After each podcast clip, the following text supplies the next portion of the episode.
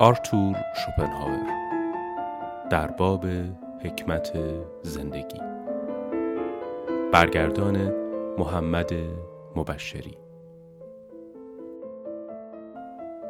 کتابخان احسان افشار.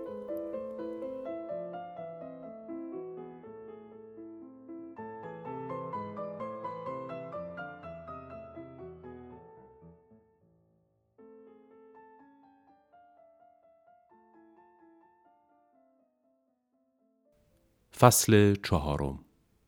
درباره آنچه می نماییم یا جایگاه و ارزش ما در نظر دیگران.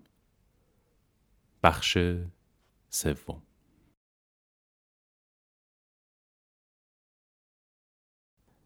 در بخش قبل به تقسیم بندی انواع آبرو از نگاه شوپنهاور پرداختیم.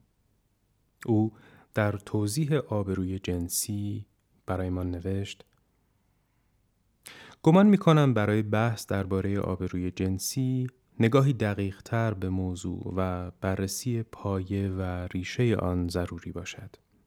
آنچه خواهم گفت در این حال معید این نظر است که اساس هر گونه آبرو در نهایت فایده بردن است. آبروی جنسی طبق ماهیت طبیعی آن به آبروی زنان و آبروی مردان تقسیم می شود و در هر دو طرف یک روحیه همبستگی گروهی وجود دارد که هر دو به خوبی به آن آگاهند. از این دو آبروی زن اهمیت بسیار بیشتری دارد زیرا در زندگی زن رابطه جنسی امر عمده را تشکیل می دهد. آبروی زنانه در نظر عموم عبارت از این است که دختر پیش از ازدواج خود را تسلیم مردی نکرده باشد و زن به شوهرش وفادار باشد. اهمیت این نظر از این قرار است. زن از مرد همه چیز می خواهد یعنی انتظار دارد که آرزوها و نیازهایش تماما برآورده شوند. اما مرد در درجه اول و بلافاصله از زن فقط یک چیز را می خواهد. از این رو باید توافقی بر این مبنا صورت می گرفت که در صورتی که مرد مسئولیت همه نیازهای زن و کودکان مشترکشان را به عهده بگیرد به آن یک خواست خود دست یابد. رفاه جنس زن بر پایه این توافق بنا شده است. برای تحقق بخشیدن به این توافق باید زنان متحد باشند و همبستگی گروهی نشان دهند. پس به منزله جبهه متحد و یک پارچه در برابر دشمن مشترک که جنس مرد باشد می ایستند. مردی که در اثر برتری طبیعی نیروهای بدنی و ذهنیش مالک همه موهبت‌های زمینی است. جنس مرد اما باید مغلوب و تسخیر شود تا زنان بتوانند به موهبت‌های زمینی دست یابند و آنها را از آن خود کنند. این اصل اخلاقی در خصوص آبروی زن که هر گونه همخوابگی پیش از ازدواج را ممنوع می کند برای رسیدن به این قایت است تا هر مردی مجبور به ازدواج شود که به مسابه نوعی تسلیم است. از این راه همه افراد جنس زن به طور کلی تأمین می شوند. اما فقط با نظارت سختگیرانه می توان به طور کامل به این اصل اخلاقی دست یافت. از این رو زنان با روحیه همبستگی گروهی مراقب رعایت این اصل در میان اعضای جنس خود هستند. بنابراین هر دختری که با همخوابگی پیش از ازدواج به جنس زن در کل خیانت ورزیده باشد ترد می شود و داغ ننگ می خورد. زیرا اگر این عمل عمومی شود باعث نابودی رفاه جنس زن می شود. پس آبرویش می ریزد. هیچ زنی نباید از آن پس با او معاشرت کند و مانند کسی که مبتلا به تاون است از او پرهیز می کنند. زن زناکار نیز چنین سرنوشتی دارد زیرا پیمان به انقیاد درآوردن مرد را زیر پا گذاشته است و با نمونه ای که عرضه می کند موجب می شود که مردان از تن دادن به ازدواج بترسند حالان که سعادت جنس زن در کل بر پایه این پیمان استوار است. اما زن زناکار به علت شکستن پیمان و خیانت ورزیدن علاوه بر آبروی جنسی آبروی شهروندی خود را نیز از دست می دهد. به همین علت با اصطلاح دختر سقوط کرده جرم دختران را تخفیف می دهند و مردی که دختری را اقفال کرده است می تواند با ازدواج کردن با او آبروی رفته او را احیا کند. اما اصطلاح زن سقوط کرده وجود ندارد و اگر آن زن طلاق هم بگیرد مردی که با او زنا کرده نمی‌تواند آب روی او را احیا کند. حال وقتی در اثر این بینش روشن دریافتیم که این روحیه همبستگی گروهی که مفید و حتی ضروری است و با سنجیدگی و دوراندیشی بر پایه منافع بنا شده است و اساس آبروی زن را تشکیل می دهد می توانیم اهمیت فوقلاده آن را برای رفاه زنان درک کنیم. اما این آبرو چیزی جز ارزشی نسبی ندارد و نمی توانیم ارزشی مطلق که فرای زندگی و اهداف آن باشد برایش قائل شویم. از این دیدگاه رفتار تصنعی لوکرسیا و ویرجینیوس را که به سطح مزحکه غمانگیز تنزل می‌یابد نمی‌توان ستود. از این رو به طور مثال از پایان نمایشنامه امیلیا گالوتی چنان براشفته می‌شویم که تئاتر را با رنجیدگی خاطر ترک می‌کنیم. اما به رغم اخلاق رایج جنسی نمی توانیم از احساس همدردی با کلارا در نمایشنامه اگمونت خودداری کنیم. آنطور که اغلب مردم درباره اصولی که درباره آبروی زن معتبر است اقراق می کنند به این معناست که هدف آن را فراموش کرده و به وسیله گرویدند زیرا اقراق در اخلاق جنسی مطلق دانستن ارزشان است حالا که بیش از هر نوع آبروی دیگر ارزشی نسبی دارد به نظر من ارزشان حتی صرفاً عرفی و قراردادی است. تایید این نظر را در نوشته های توماسیوس میابیم که می نویسد تقریبا در همه کشورها و دورانها تا زمان اصلاحات مذهبی لوتر همزیستی غیر شرعی زن و مرد از لحاظ قانونی مجاز بوده و به رسمیت شناخته می شده است و در این رابطه معشوقه آبرو داشته است چه رسد به میلیتیا در بابل نوشته هرودوت و مانند اینها البته گاهی شرایطی در زندگی مدنی وجود دارد که شکل ظاهری زناشویی را ناممکن می کند. به ویژه در کشورهای کاتولیک که طلاق در آنها وجود ندارد. به نظر من مردان طبقه حاکم در همه جا اگر به جای اقدام ازدواج مرگاناتیک معشوقه می گرفتند از حیث اخلاقی رفتار بسیار بهتری داشتند.